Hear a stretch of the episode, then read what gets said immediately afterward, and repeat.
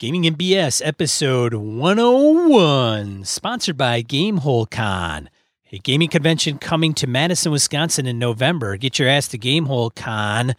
Go to gameholecon.com and register to show up. It's going to be a blast. We're going to be there. Enough said.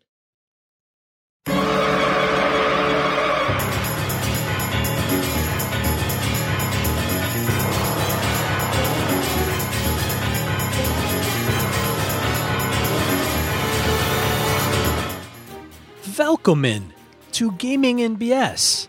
I'm one of your hosts, Sean. And I'm Brett. Welcome back, folks. Good to have you here. How are you, Sean?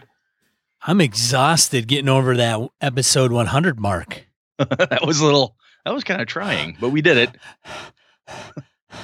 Between that and having to push start your bike, probably just dead tired. Motorcycle problems. yes. Dude, I, I, it is weird because um mean, I ride my I ride my bike every day unless I know it's going to rain, like a high percentage of rain. And getting in a car to ride to work just irritates me. Yeah, it's not that fun. I've got decent weather ahead of me hopefully this week, so I plan to I'm going to be biking every day this week hopefully. Well, that's great, man. Just kind of rub that in your face there a little bit. Well, and the thing is, is you. It's funny. I when I when we work together, I'm ten miles away, and I would ride my bike to work. You are an hour away.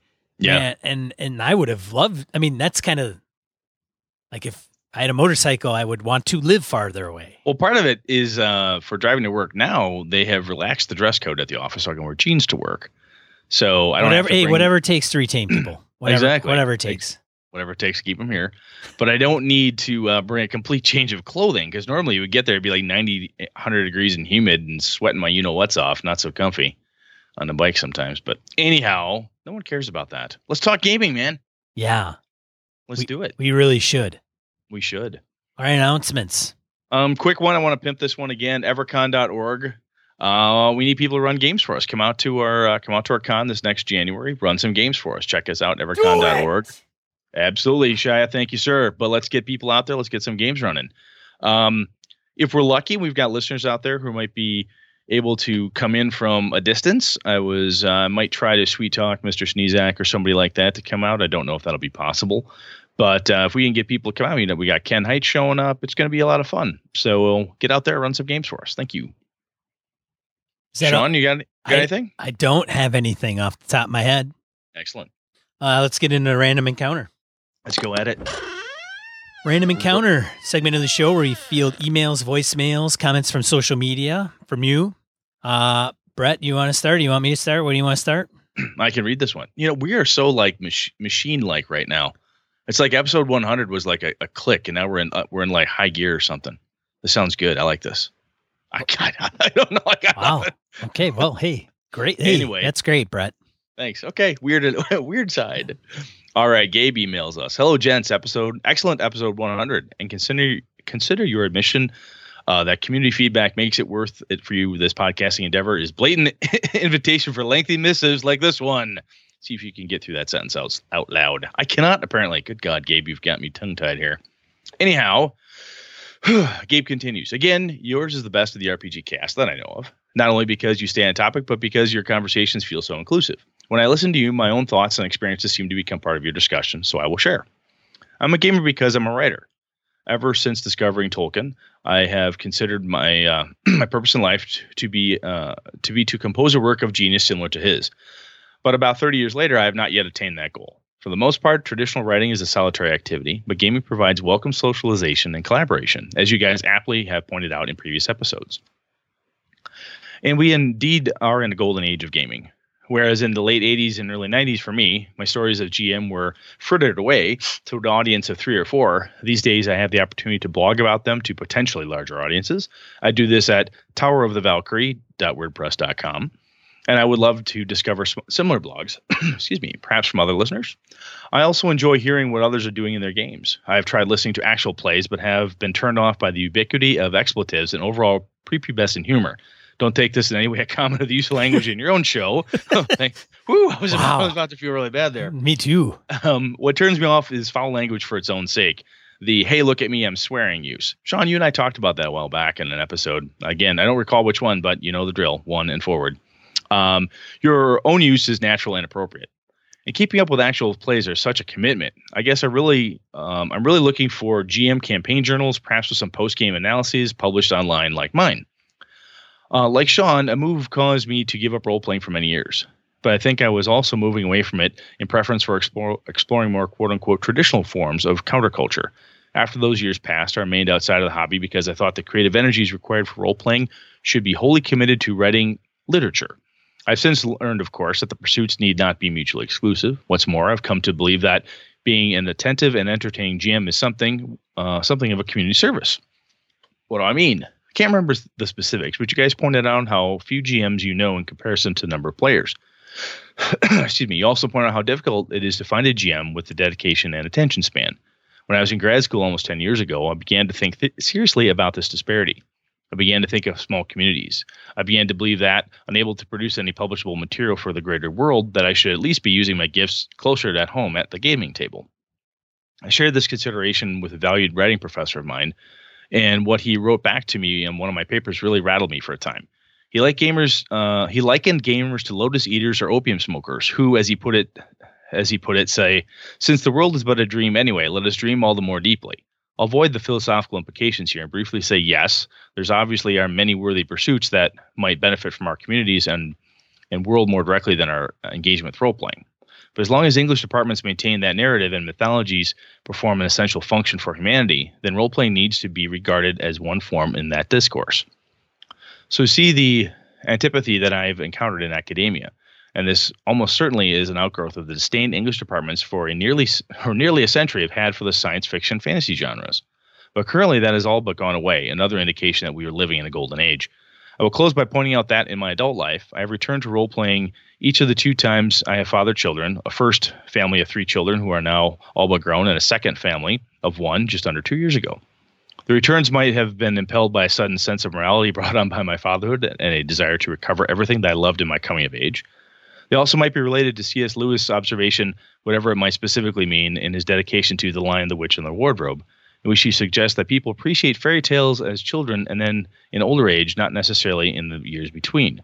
Okay, one more thing about role playing with children. I wonder if anyone else out there has had the uncomfortable experience of killing a child's PC and having to deal with his or her tears before getting a chance to reintroduce the magical unicorn that resurrects the character. That might belong to a list of don'ts for role playing with children. I've made that mistake with three of my four children, but somehow still think it was good for them. A valuable life lesson. Well, thanks for your conversation, Brett and Sean. Until next time, Gabe. That was a good one, Gabe. Thanks, man. A lot of good stuff in there. Yeah, there is a lot of good stuff in there. Thanks, Gabe. Um, man, writing. I I cannot. Who did I? Who was I listening to that was wanting to? Oh, Hans Cummings was on Jim McClure's Talking Tabletop, and if you don't know who Hans Cummings is, Hans has been on our show in Bonus BS. He's one of the yep. event coordinators for EN World, uh, one of the p- publisher relation folks. Not event coordinator, but publisher relations and product mm-hmm. coordinators.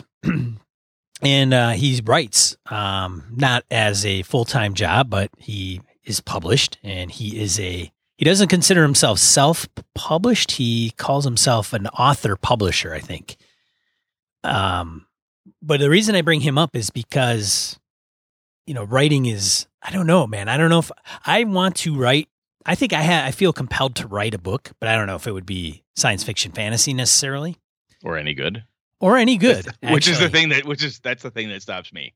Well, it right? seems I feel I feel a need, but I'm like, ugh.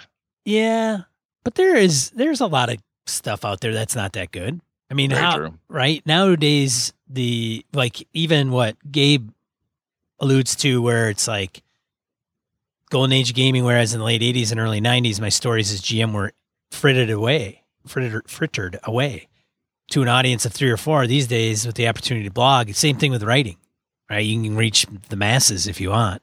Very true. That's very, a good point. Very easy.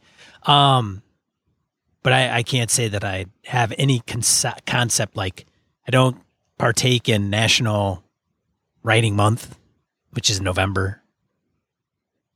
I have no idea when people talk about word counts. yeah, I get you. Like, oh, it's a big number. That's a sounds like a lot. I think honestly, the part of the drive to write or be a writer, or to even if all you want to do is dabble in it, one of the fun parts is that if that interest is there, even if it's just reading and think, oh, I could do better than this author, I'd like to mimic or pastiche this author or something along those lines. Uh, role playing table is a perfect opportunity to start honing some of those skills and trying different narrative concepts and ideas and seeing what people because people will immediately and viscerally react to a good or a bad idea or a so-so idea. You can see it on their face at the gaming table, so it's kind of cool. The other piece I wanted to call out was when we talked about gaming with kids. I have had both um, AJ and Connor's characters die. Um, one of my favorite stories. Um, so AJ was Shot, a shocker. Shocker. AJ was like eight and Connor. So this is like two years ago.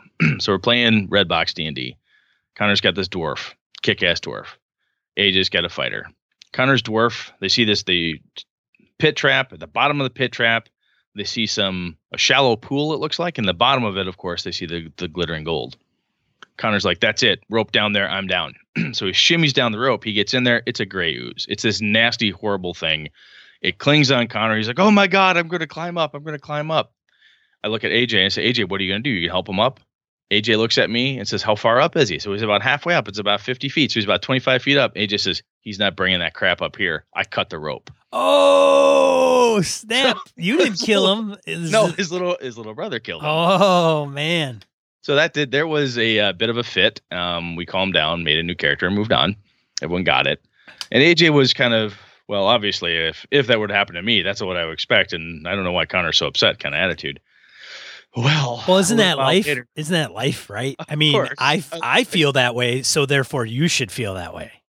Until uh, a couple sections later, AJ's new car- new game, um, we are they wanted to play Osric, AD&D, so we got away from Redbox. We wanted to try something a little more complicated. So we're doing that. A few months later, AJ's favorite dwarf, Splat, dead, doornail dead.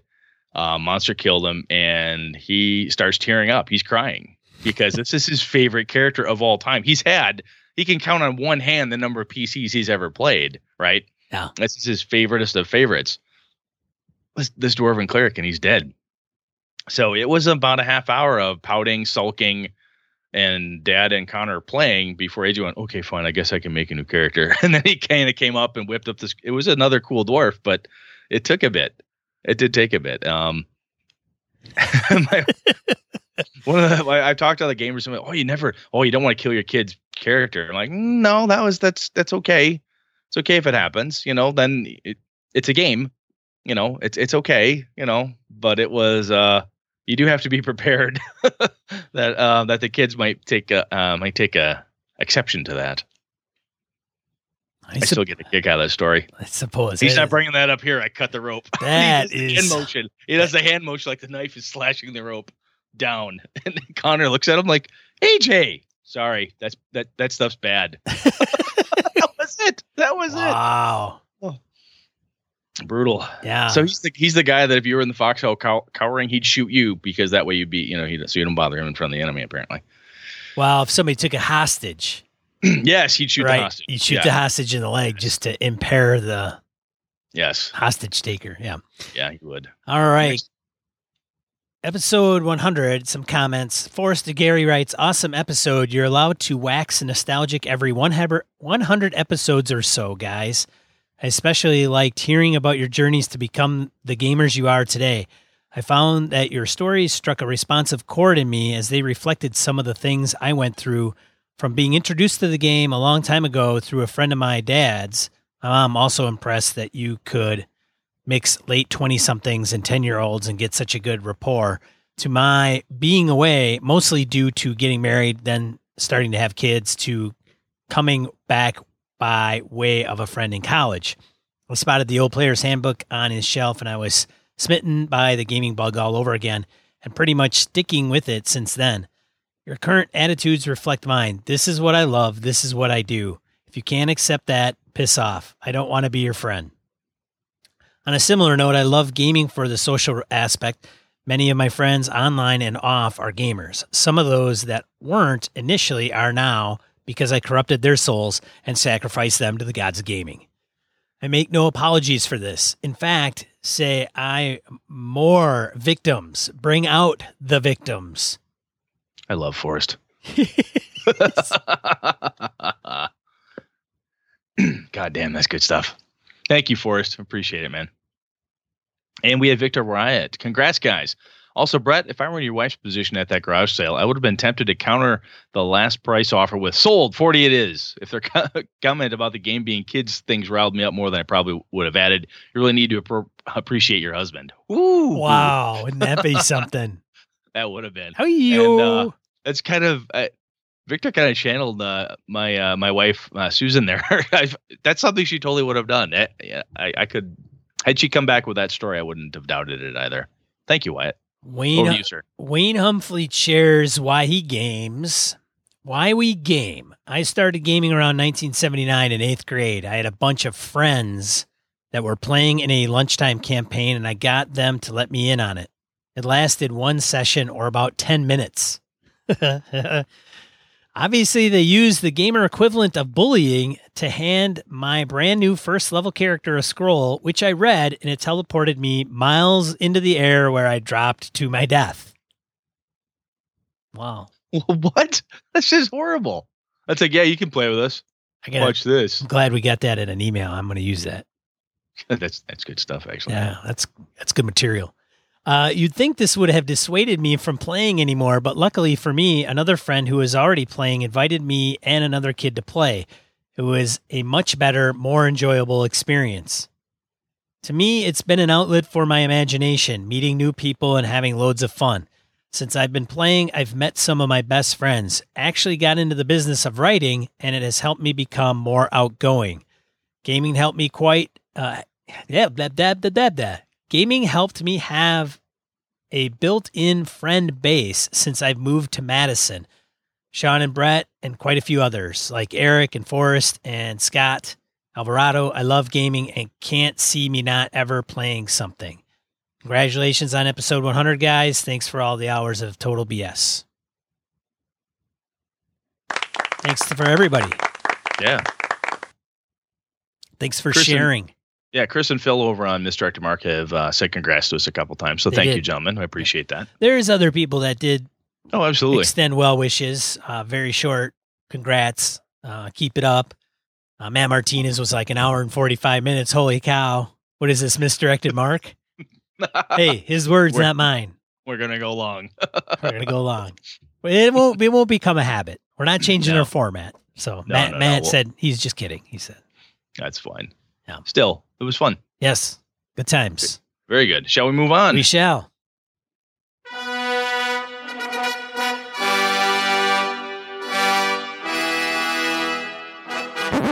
What are we talking about this week, Brett?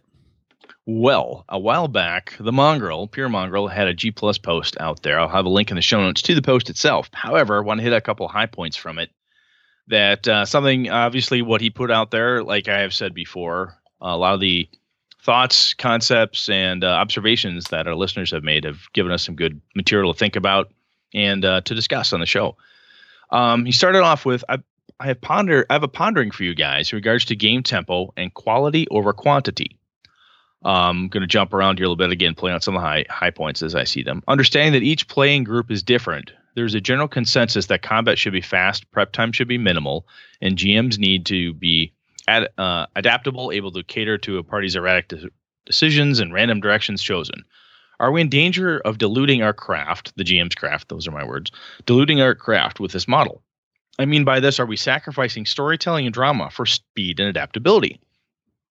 The last piece I'm pulling out is I feel too much player agency leaves the GM herding cats. Combat and encounters, combat and encounters become too generic, and GMing becomes a chore instead of a hobby. So, um, no shit, right? if you go out there to the thread, this is from a, a little bit of back, not too bad, not too far back. But Mongrel put that up there, and we had some really good uh, discourse from other listeners.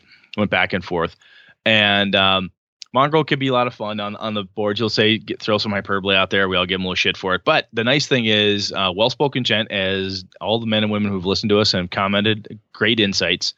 And uh, I thought the conversation in the thread was pretty cool. And I didn't want to read through that whole piece. Again, link in the notes. You guys can find it on our Google Plus post. But Sean, um, you know, we Sean and I like to joke, damn players, you know, we, we give give them a little shit like that. But I guess I have said on this show multiple times, and I said it to many people. I want my combat to be, you know, to paraphrase from Savage Worlds, fast, furious, fun. I want to go quick. I want to be able to improvise, adapt, and overcome. You know, to borrow from the Marine Corps, I want to be able to do those types of things. And I think a lot of that comes from my style of gameplay is very improv. Everything is off the cuff for me. I have the Trail of Cthulhu game I tried to kick off this last week, Wednesday, until power went out at my house for, for some god awful reason. That my house a number of miles around. Must have been that summoning Sean was trying to do. Anyhow, um, I have a spine, I have a concept, I have things that are probably going to happen and some very high level notes or ideas in my head, but I didn't really have a lot written down. The characters were generated, that was our session zero, and I just started ad libbing through different things that could or should occur. Um, and based on what I was throwing at the players, Sean, Kevin, uh, Jim, and Wayne were then jumping to that tune, saying, "Oh, this happened. I'm going to try this. Oh, this happened. I want to call that person. I want to do this thing. I want to see what happens over here." Um, they're moving on that stuff until, as I said, the power went out. Um, I like the gumshoe system because it is fast. It doesn't take a lot of work on my side from say one of the other people in the thread had talked about how uh, Pathfinder being a very incredibly popular game, and the other earlier earlier as in three and three five and even four uh, e editions of D and D very popular, but require if you want to run them by the book a lot of work. There can be a lot of work in those. Um, so anyway, Sean, just I'm kind of rambling a bit there, as is our wont. But what do you what did this uh, when you saw this? You're the you're one of the guys that hit me with it and said, "Hey, Brett, we should maybe talk about this." What do you what did you think when you read through this? Well, first of all, I don't know. It isn't. Um, hmm. The general consensus: combat should be fast, prep time should be minimal, and GMs need to be adaptable. Um, and then obviously, is that sacrificing, right? It's the storytelling drama, blah, speed and accountability. Yeah. So I don't think it, it necessarily has to be. So I think we're we're saying yes as a general overview, right? So PM is going into that kind of I think that's our desire, right?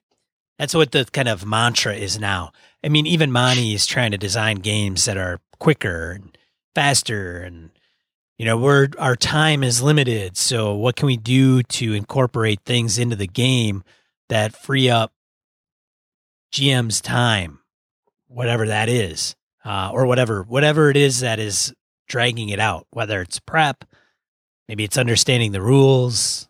Is that what what can I do to make my prep time even faster and easier and less right. intrusive, obtrusive because it's in my face, and I only have between getting to work teaching class, taking care of the kids, hanging out with my wife, I have X amount of hours a week that I can do something. I want to get the most bang for my buck in that time. So how do I make sure that the game is giving me all I want, but yet isn't um, incredibly cumbersome? Well, right, but I don't know if every GM wants to do that. I think there's well, I think, game masters out there that are like, man, I'm gonna I'm that's what I do every night. I I work on my stuff. Yeah, I think I think quite clearly based on the popularity of D&D 335 Pathfinder, um, when people want to make balanced encounters, when people want to run um, Pathfinder Society or any of the organized play stuff, they read through the adventure, they sort things out, the prep work involved. um, there are a lot of games that we talk about here, and it's it's goofy, I guess. When you hang out in the alpha gamer crowd. The folks listen to us, misdirected Mark, the guys listen to Ken and Robin, the folks that are on the Google Plus sites, looking at stuff, checking out things, watching Kickstarters. Like, wow, this Dungeon World thing seems hot. Boy, this Apocalypse World. Oh, this other thing. Oh, this thing. Oh, the Cypher system. Oh, this other thing Monte's doing. Um, when we talk about that stuff, there are, and Sean and I have mentioned this before. We both know a gamer that, that I work with now, and he used to work with when, when Sean was back at at, our, at my office, who doesn't know of any other games. He plays Pathfinder. If he goes to a gaming store, he may peruse the fact that there's a different version of D and D. Oh, there's a five. Oh, neat, and he just kind of goes past it. He only plays Pathfinder. That's all he does. And there are a number of people that, um, when I went to the uh, DC Everest, the, the high school game club, that is uh, one of the driving forces behind the original EverCon. There were a number of kids there that were just shocked to to hear some of the game titles that I was throwing out there. Hey, oh, you like that type of game? You should try X, Y, or Z. Like, what is that? Oh, Savage, what's that about? They were not engaged in it. They weren't involved in it. And so I think if you get somebody who is hooked on a certain type of game system, and that's what uh, my buddy Nick, my buddy Nick loves Rolemaster. He and Zave are Rolemaster lovers. They love that game, huge, hardcore. And uh, when they're going to play, they put a lot of time, a lot of energy, a lot of prep into that game because it requires it, and that's fine by them because that's what they want out of the game. Um, dude, it doesn't have to be about game system though, man. That's true. That's a good point. I mean, you that's, know, you yeah, get that's these very true. GMs that are like, they're they're coming up with their entire world every night. They're coming up with their Oh, their yeah. world, right? Build, world building, campaign creation, plot twists. I mean, yes, they are having to dedicate to the rules, but I don't think that has to come into. I mean, they're not rewriting. Maybe Munsters if they want to come up with their own, but if they've got a oh, I system, get what you're saying. Yeah. yeah, I get what you're saying. So you say you've got system mastery, but then the prep for the game itself, the story, the plot, the adventures, the encounters. what Yeah. does the module look like? What's what all the writing and design work that goes into that, the prep for there. you gotta construct the train. exactly. You what kind of gauge tracks are we you running? gotta It's a steam figure out. train. Yeah, you gotta figure out where those tracks go. Yeah, and if it's a high speed, you know, light rail, I got to know where it stops. If it stops at all, I get it. Hmm. That's right, man. there we go. There we go. Gotta I'll know, tell ya- Gotta know where it's taking you. Well, I'll tell you. I mean, I would be remiss if I didn't mention, you know, the books from Engine Publishing. Speaking of trains, Engine Publishing, um, where Phil Vecchione, um, uh, with the you know the focal point, the um, the rules light, the prepping stuff that he's written. God, no, the book is not in front of me, but um, shit, where is it? Hang on, where find it? Gotta find it. There Which which one? not focal point. Never unprepared. Oh, Never Unprepared, Odyssey, and Focal Point. You read through those right there. There. Now I'm happy. anyway, you you parse through those. You go through. You highlight. Oh, I can do this to shorten it. I can do that to shorten it. I think the. Hmm. I don't think our craft. I don't think the game master's skill. I don't think the gaming itself is being diluted. I think that we're not really sacrificing storytelling and drama for speed and adaptability. I think what we're trying to do is find the sweet spot. It's where the Venn diagram meets. I want that junction of low prep, quick adaptability. Um, I can roll with whatever's thrown at me because I don't have a lot of time. Or if I want to put time into it, I'm more than happy to do it. But I want to be able to find ways that if I don't have four hours every night or two hours every night before game time to do a bunch of work, I want to be able to have some tips and tricks in my repertoire that I can pull them out and say, hey, I can do this without having to do 40 hours worth of prep. And I want to be able to go quick um, when necessary and, and and so forth. I think it's more a matter of adding more tools to the toolbox and being able to do it different ways when the when the time well, as needed. I guess is how I'm seeing it. yeah. You don't agree? That was kind of a well, and and uh, so I yes, I agree with the sweet spot. I think they're oh man, if it was the only thing I could do, or I you know I didn't have a day job, but even then, I don't know how much you know dedicated time each night or each week I want to put towards a game in fleshing some of that stuff out.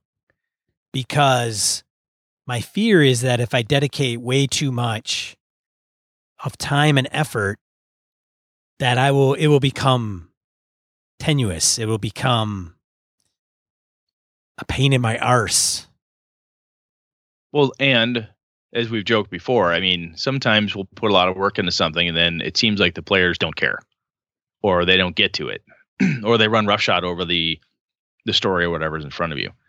I think the other piece that this kind of I think what Mongrel is talking about, I think that some of it comes down to the herding of cats concept in a real honest scenario, at least what I would consider a, a real honest example of this, where the players are are actually, you know, the herding cats example works where they're kind of going crazy, they're all over the place.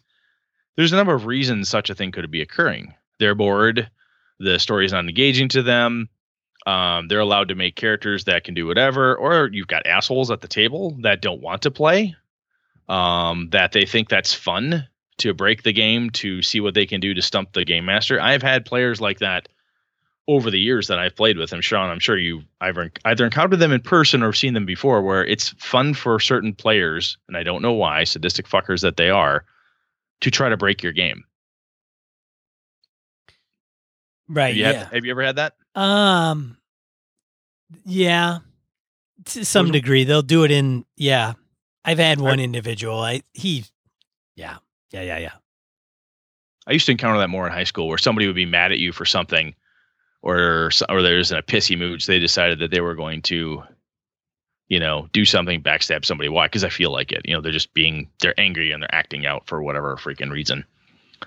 But I think that the sat what he's talking about when it comes to herding cats and the, a generic encounter and so forth, some of that does fall back on the fact that it's never just been the game master's job, right? We set the stage, we put the pieces out. He or she, you know, Evangela's running for us and she's set out this great set pieces and these really cool things. It's our job as players to engage with what with what has been given to us. if you don't like what's been given to you, you don't do what the baby in the high chair does and scream that you don't like it and throw it on the floor, you know, or play with your food. You don't do that. You react to what you've got. If you say, "Well, gosh, this seems like a horrible no-win situation. I think we might have to back out, look for a different angle."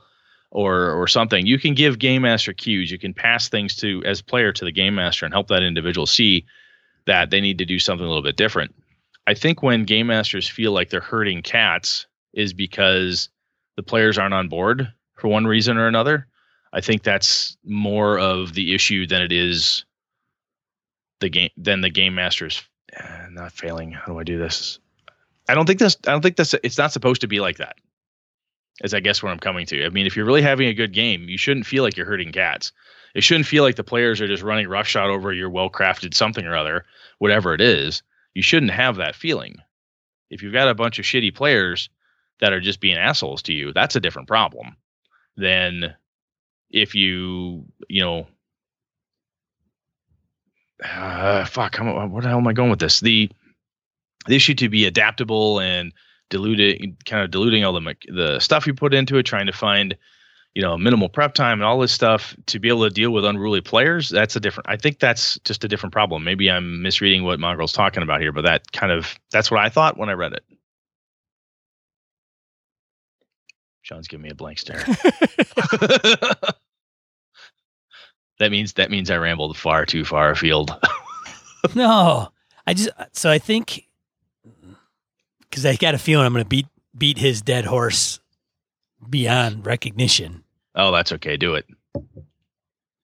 So I think with the feeling the player agency piece, if you give them too much, it feels like hurting herding Encounters become too generic. GMing becomes a chore instead of a hobby. Part of the prep piece is if you prep way too much, you will be let down, I think, by what the players do. Because that concept of prepping for something and then you have an expectation that I will do X and Y will occur. Oh, why didn't happen? exactly. Okay. Now I'm all about that because I'm going to make it happen. Yeah, you well, there's no choice. I mean, right?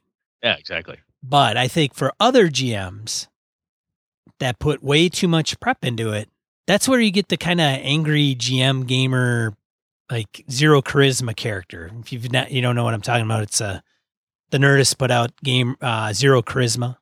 Yeah, It's a yeah. movie, right? It's got the guy who's living at home with mom and he's still GMing and he's got kind of a chip on his shoulder. And he's like the GM, right? Everything he says goes. And then he gets a new player at the table and they kind of, everybody likes the new player. And then he gets mad and jealous. But, anyways, that's the plot of the show. But if you don't prep a ton and you let the players kind of run a little bit of with what they want to do and how they want to do it there's a couple things that happen. One you don't have to put so much effort into hurting cats. I don't think. I think pm does right? I think if you he, i think with his email and his message if you don't do enough prep then you got to herd the cats. But if you're herding the cats you're trying to get them to go in a particular direction which is Yes. your which is your prep so I think if you drew it out on a scale, right? One's if you do too much one way, it's going to tilt too far Yeah, than the other. So if you don't prep as much, let the players do their kind of thing and you make it up on the fly, and it doesn't have to be everything. But I think as a GM, I think improv is some GMs do it better than others. Um, and if you want to know about improv, Engine Publishing put out what is it, the improv book? Shoot, Phil's gonna kill me. You're muted, dude. Um, yeah. I'm looking. I'm looking, mumbling to myself. I can't remember it either. it's not focal point. No, it's not. It's not never unprepared either. There's a improv one. Oh, Anyway, shit. carry on. anyways, it's uh, a bunch of different authors contribute to to it. Yep. But having said that, if you are good at improv, and I think part and that's another whole that's a whole nother thing to talk about, Brett. Yes, it is. But um, if you just describe Un- uh, unframed. unframed, as people are jumping out of their chairs, going unframed, unframed. Someone's driving to work, screaming at their. At I, their I know because that's what I do when they're like, Durr! I'm like, duh, it's this, you freaking dopes.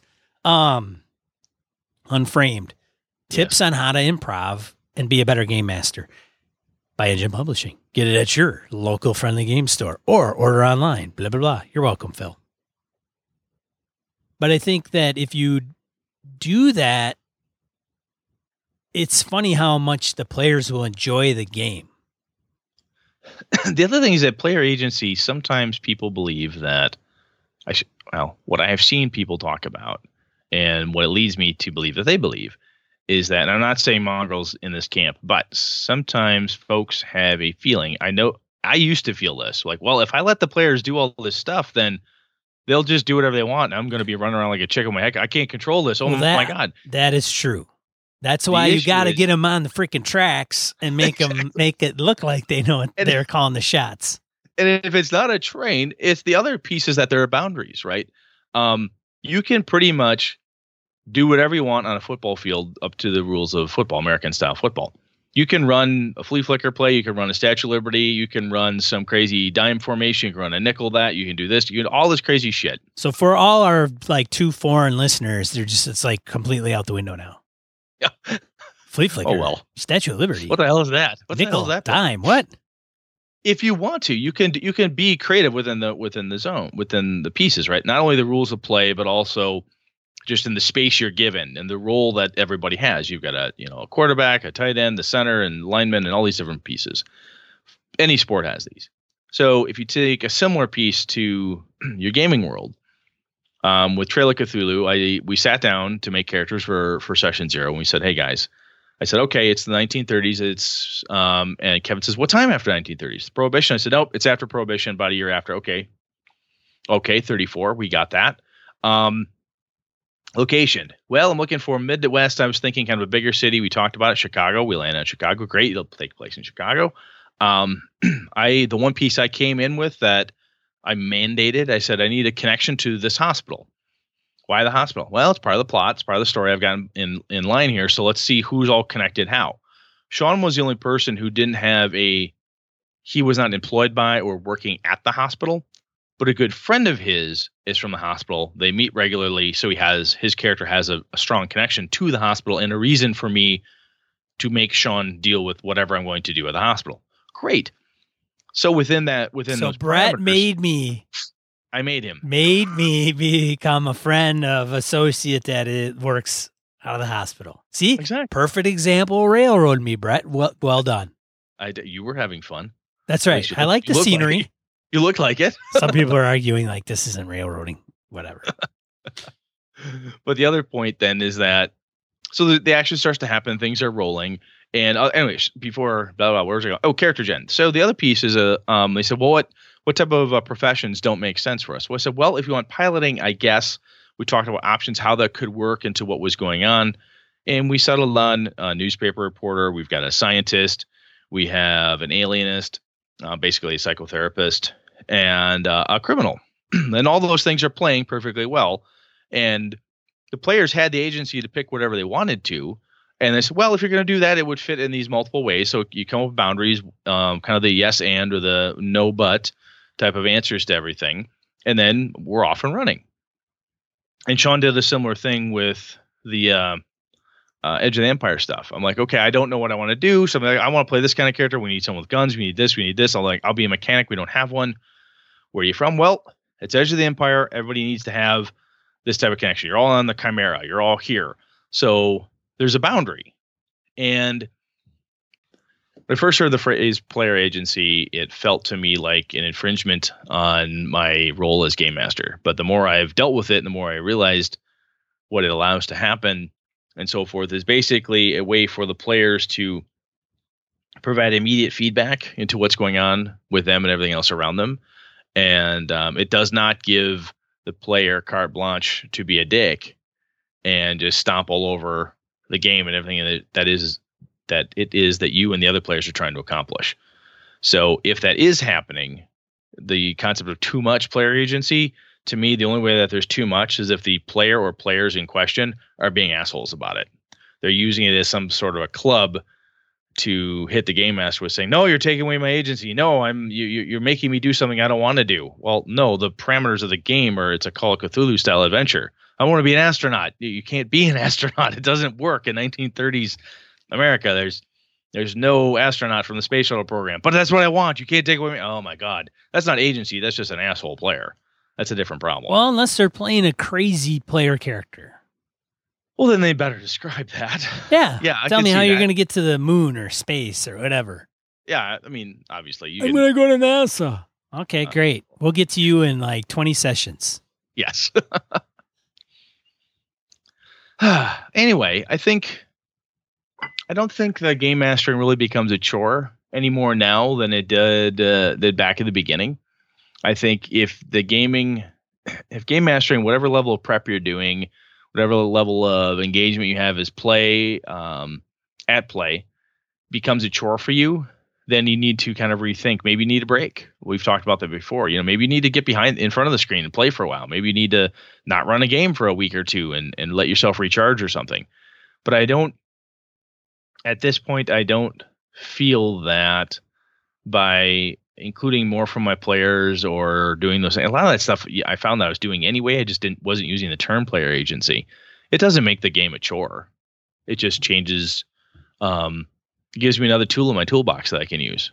You know, instead of having to come up with everything for the world, as you said, Sean, a game master trying to create everything every session all the time, I can say, Sean, what's the name of your friend who works at the hospital? You had to come up with a name. I wrote it down. I now have that detail. What's the name of the crime family you belong to? Jim came up with something. Hey, what's in? You work for the Chicago Tribune? Yeah, I work for the Chi- Chicago Tribune, says Wayne. Okay, great. We figured that out together. Kevin, where do you work? Why are you working there? What do you do for a living? He he explained all that stuff for me. I didn't have to come up with that. I didn't have to tell him everything about the way the secretaries operate and everything in the hospital. Not needed. Less work for me to do. And I trust that Kevin has enough agency as a player that if he needs to do something within the bounds, he may say, "Well, I, I figure what I'll do is I'll call, uh, I'll pick up the phone, call down to the front desk because I'm sure we have an uh, an intercom system. Blah, you know, he'll, he'll come up with something and we'll address it. If they say, well, actually, that wouldn't be the case, you'd have to do something slightly different. If we have a bit of a back and forth, that's fine. There's no less work there.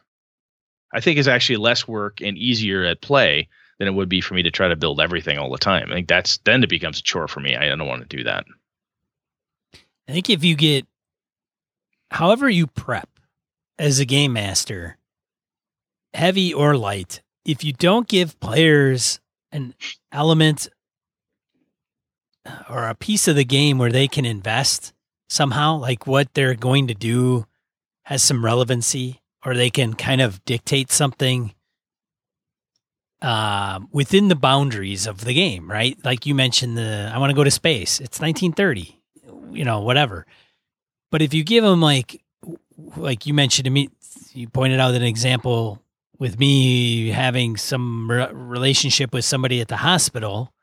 Now I ha- I have some type of vestment, even though it's maybe been delegated.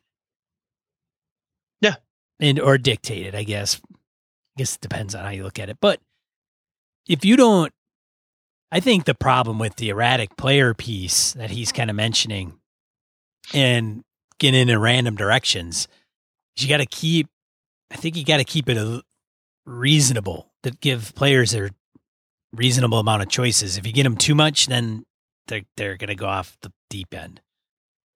But if you also got to get them invested into what you're doing so they can go in a particular direction. I think we've touched on this before where it's like sandboxes. Yeah, great. But if they're way sandboxy and you don't give them anything, I mean, what's the what direction is it that you're going to give them at all? Like they'll be yeah, like, the, the, "Where am I? Okay, I'm in a town square. What do you do? Yeah. Oh, I don't know. If you're really if you're really good at if you're really good at improving and you do a sandbox with the analogy of, you know, a dozen plastic dinosaurs buried within the sandbox, this somebody goes, Oh, a Triceratops. I don't like those. Oh, a T Rex. Oh, I like the T Rex. And you make a T Rex adventure based on that. Right. Or someone says you're in the town square. What do you do? Oh, I'm gonna go in the tavern. I'm looking for my lost brother. Okay, you're looking for your lost brother? Great. I can work with that and boom, boom, boom, we can improv something and go. Not everybody wants to game that way, or has the skills or desire to for whatever reason to do that and maybe the game system you're playing isn't designed like that. That's not what you want to do. Well and some players don't even do that. Like no they don't. I'm in a town square. What do i do? Uh what i don't know. What can i do? Uh, uh i guess so, i'll just sit here. Okay yeah, exactly. great yeah yeah. It was super awesome. So then the player gets bored, pissed off, and does something erratic, like, you know, hacks down a bum just because he wants a combat. He's bored, so he, you know, kills a beggar and fights the town guard and you know gets arrested and craziness ensues if that's fun for you and your group bully for you right but most times if i throw that out there people are going to give me an option okay you're in the town square you're here for why would you be in this town sean oh i'm here i'm in chicago because i'm a professor here i'm a, I'm a professor at the university of chicago great um, why are you having lunch with this guy? Well, he's a friend of mine. We went to school together. We're colleagues for a very long time. Good. We have that. I can do a thing now with that. I can improv that component of that doctor becoming violently ill at the lunch table and you getting drug in an ambulance back to the Chicago hospital. Great. I've thrust you into a chain of action. I've got the um, the newsboy witnesses the craziness at the hospital. He shows up trying to get a big story. So he's grasping at straws, trying to pull details, distracting people while other things are happening. This is great. Shit's going down. Um, but I gave why are you doing a thing? Why would you be in this town? And if somebody looks at me and goes, well, uh, you could be here for this, this, this, or this. Well, here's some options I've come up with. Um, that's the collaboration piece. I mean, agency does not mean sitting back, nor does over prepping, or I should say not prepping, but over prepping. But just the game master isn't required to say, here are the three options you have, and that's it, because that's railroading. Here's some options, or do you have other ones? Um, and I so I don't think it's diluting our skills. I don't think it's um, sacrificing one for another. I don't think that's I don't think that dichotomy is happening there. I think it's just um, I think it comes down to quality of play. If you have players from and Mongrel can correct me if I'm wrong here, but if you have players that are not in it, that are being disruptive or destructive, or if you have a game master who um, is disruptive or destructive, either by letting you do whatever and then getting pissed off that you can do whatever or by you know grabbing you by the throat and pinning you up against the plot and there's nothing you can do but that thing that's not effective either so I don't know. It, it's just the, the, the I actually I encourage people to go out to the link in the show notes and read through the read through the discussion there. It's interesting, if nothing else, just to see what other people have to say about it. And I think Mongrel was he was very open to other people coming back with different ideas or concepts. And I think the game masters today, um, with the newer game systems or styles of play and so forth, trying to help us prep lighter and be more adaptable, uh, asking questions, leaving blanks and filling them in, as Dungeon World would say, is more overt now than it was in the in the past. In the past, that type of a tip wouldn't be a game mechanic, wouldn't be something that was told to in the game system. That was something you would read in a Dragon magazine article, or your buddy would tell you at a con, "Hey, you know what I did? Here's a tip I I learned. I tried this thing, and my players just fucking ate it up, man. I left these blanks, I let them draw out the map, and I let them do these things. That's how we learned a lot of those things.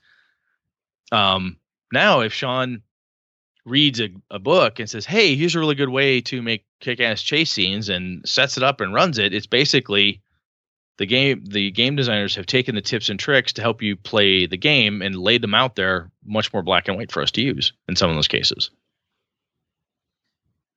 Yeah quality over quantity. I guess it's kind of relative in some respects um, because you could you could run a powered by apocalypse and it's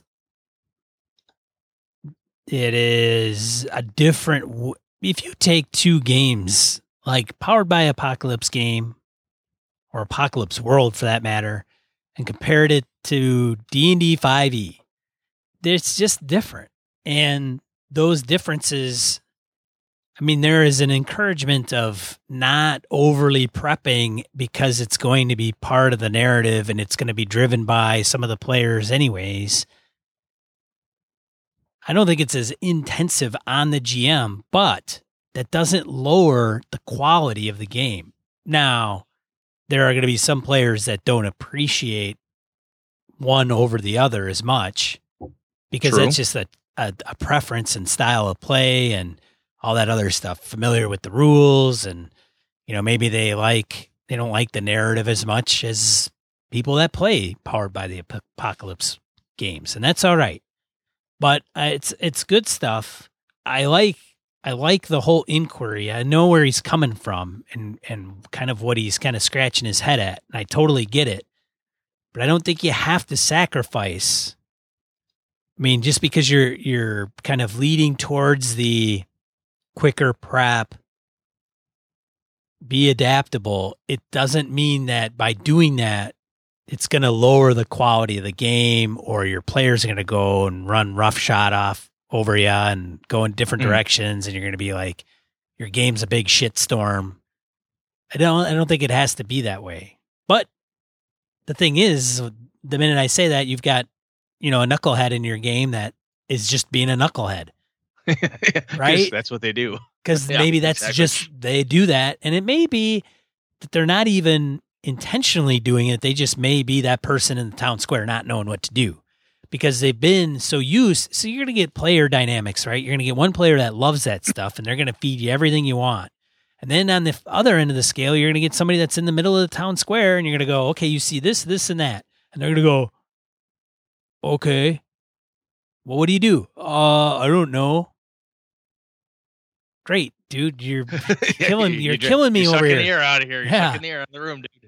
Right. But where where some people are like, okay, you are in an end. You see a guy, he comes over, he slips you a note. I mean, it's like, okay, like you just they want everything fed to them. Yeah, they do, and I think that's part of as the game master and as is table dynamics, understanding that Sean will do whatever. He'll follow whatever Kevin does. I know Kevin will make up whatever he needs to on the fly, and that's great. Um, when Brett's playing, um, he doesn't care as long as he gets to punch shit in the face. And when Ange is here, as long as she can find magical stuff, that's we're good. Okay, I guess that's what we have to. That's what I have to deal with.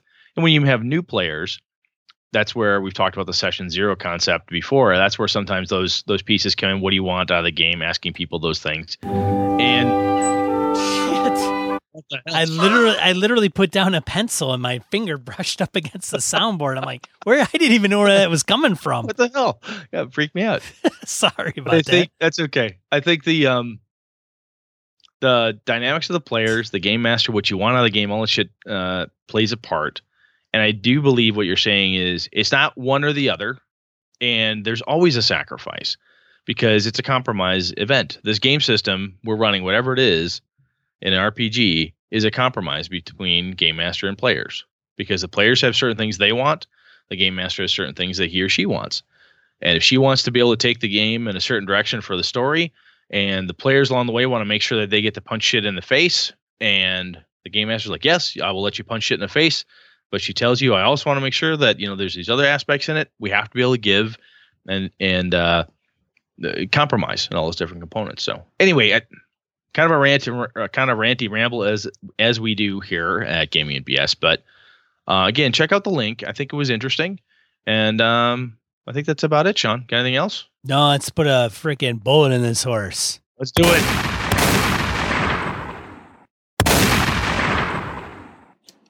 All right, let's get into die roll. Die roll. Two to four miscellaneous points of gaming or geekery we want to share with you. Brett's got a couple. I've got three. Got a couple from listeners. Brett, as always. I shall go first. Kenny Baker has died. He passed away at age 83. I know. Kenny Baker, in case you do not know who he was, he was R2D2 in the original Star Wars movies. So kind of unfortunate. Um, link in the show notes. That made its rounds on Google Plus and a few other places. But in case you hadn't seen it, and if you were a Star Wars fan, um, it's a sad day for that. Oh, another one. I didn't have the link out there, but Glenn Yarbrough, a folk singer who is uh, in gaming geek world, best known for being the uh, the minstrel and doing the voices in the Rankin and Bass Hobbit and Return of the King cartoons. Uh, he passed away, I believe, this last weekend, or not that long ago, anyway. And that was making its rounds on the social medias as well. And finally, um, an Earth-like planet discovered. Link in the show notes. There is uh, UniverseToday.com uh, had an Earth-like planet around Proxima Centauri has been discovered. So kind of cool. It's one of those pieces when I see this type of thing. I think about games like um, Numenera and when Sean has talked about like the hex crawl, and if you take a hex crawl out into space, you're like, hey, we discovered a new thing. Guess what? You guys, we'll give you another chance. You can either go to space jail or, or go to new space planet. You know, I mean, just there's some really cool opportunities there, and I think um, those, if nothing else, just from a raw science geek perspective, that's pretty freaking cool too. I think so. it's only four light years away. Only. It's like a day trip. Yeah, man. The way my wife drives. Anyway. Sean, over to you, sir. Underworld lore dungeon disappearances table. D100 reasons why your character is not there. What? Yeah. So this is when the player can't make the game? I believe so. You know, sometimes you're in the middle of a dungeon delve when the end of the session comes. You know how sometimes you try as you might can't arrange next. The players missing. Bam. Ah, uh, get it. Name a couple there, Brett. Um, what was it? Uh, back strain. Can't be there due to back strain. Accidentally frozen in magical ice by wizard uh by Wixard the Wise. Turns into a hat. I like that. Yes. Bout of dungeon diarrhea came upon him so quickly and powerfully that he was forced to flee to the nearest latrine. These are, uh, yeah, Dun- backstrain. That's good. Dungeon diarrhea. Yeah. Bored with the dungeon, unwilling to continue. Call me when you find something good, he says. Yeah, there you go. Some uh, creative ways or reasons, I should say. Ate bad pork rind. Took sick to bedroll. There you go. There we go. There you go. Very good. Uh, number two, Polyhedral Dungeon released, which is an ultralight modern take on old school role playing by Jason Paul McCartan. If you don't know who JPM is, he's known as the Badger. I didn't know if you go to his website, there's a couple pubs I think he's done, but this is a game you can check out. It's like old school, like he says, old ultra ultra light modern take on old school role playing. So cool. I know Tanker and the Badger had their own podcast at one point, uh, OSR ish. Um, I don't know if they're still doing the podcast, but yeah, check out this pub. It looks kind of uh, interesting. This game. Uh, number three, wizard-filled quests of D and D empower Prince Rupert BC girls or British Columbia girls. So this is an article um, that is making its rounds where I believe it's a teacher. Um, British Columbia is kind of doing role playing games, and a majority of the players are young girls. And he goes to state how girls are young girls are better players than the boys. Um, but I thought it was a good article just to see the youth. Somebody is, you know, being a teacher, using role playing games, and definitely could use um, some young ladies getting into the hobby for sure. It's good stuff. I like that. Yeah. So Yeah. it's a good it's a good article. It's another a good PR piece for the industry. I think. A- is the hobby- absolutely. in the for the hobby. Yep. Speaking of that one, um, one of our listeners, Kevin Lovecraft, called out an article about RPGs in the classroom. Yes. I, I wanted to make sure it wasn't the same one. Yep, this is uh saving throw uh saving throw dot saving throws how.com tabletop in the classroom how I used RPGs to teach. So that's a that's another good article. There's I mean it's a really cool this hobby. We talked about this in episode 100 and we've alluded to it constantly. It's a kick-ass hobby. It's so creative. It's such a great way to go and there's a lot of really cool things you can do with it. So check that one up. Thank you Kevin for pointing that out to us. And Shane Freeman pointed out mysterious magic magical spells unearthed by archaeologists in Siberia. Is it- Inscriptions etched upon Sib- tiny rules. Is it Siberia or Serbia? Serbia. Serbia. My bad. My mispronunciation. Are you sure? Positive. I'm looking at it right now. Serbia. I gotcha. Inscriptions etched into tiny rolls of gold and silver found alongside skeletons of people buried almost 2,000 years ago. Reading said scrolls of magic, obviously nothing bad can happen, so I'm sure we'll be fine. That's right. Could possibly go wrong. Absolutely. All right. Well, that so wraps that's up. it, man. That wraps up uh, another episode 101. Because it's like the basics. Yeah. so we've we've crossed into 101 territory. We've crossed. We're triple digits now, man. Woo. Now, hope I don't break anything. yeah, and uh, if we could ask uh, the individual listener, they could help us. What would we ask them, Brett? I would say, you know what? Tell your friends. Tell your uh, tell your gamer buddies. Tell people who aren't gamers. Um, if they want to know hey, what tell your mom and dad, yeah, hell yeah. right? We love everybody. Say, mom, dad, yeah, check out these two guys. They'd be like, why? They're morons. Just listen to them. Yeah. Just listen to them. They're idiots. Isn't this great? But tell someone about the show. That's the best thing for us, right? I mean, um, we have Patreon going, as we've talked about before. That's great. We've got some very generous listeners out there, and thank you to all of you. Um, but just spreading the word is just awesome. So uh, tell someone about the show if you would. That would be great. Yeah, we appreciate it. Thanks for listening. Next week, what are we talking about, Brett? I'm not sure. I've got a couple of ideas in the hopper. I'm uh, going to run a couple past Sean. I'm thinking of either talking, of picking one of the uh, game systems that he and I have been uh, perusing lately. I just got a hold of the Cypher System core rules myself. So I don't know if we'll get through that in time. Might pick something else, or uh, might dig into something. Uh, I don't know. We'll see. We'll see what happens. Mystery. Who knows? It's like mystery meat. Kind of. Never know what you're gonna bite into. Very true. Well, uh, on behalf of Gaming BS, I'm one of your hosts, Sean. And I'm Brett. Good night. Good game and all.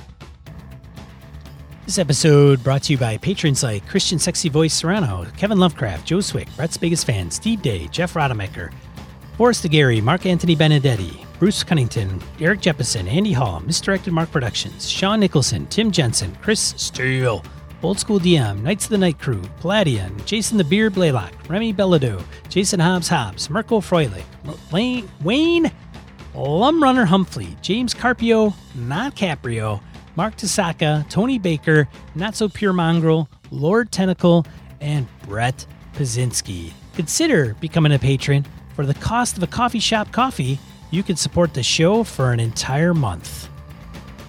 Whoa.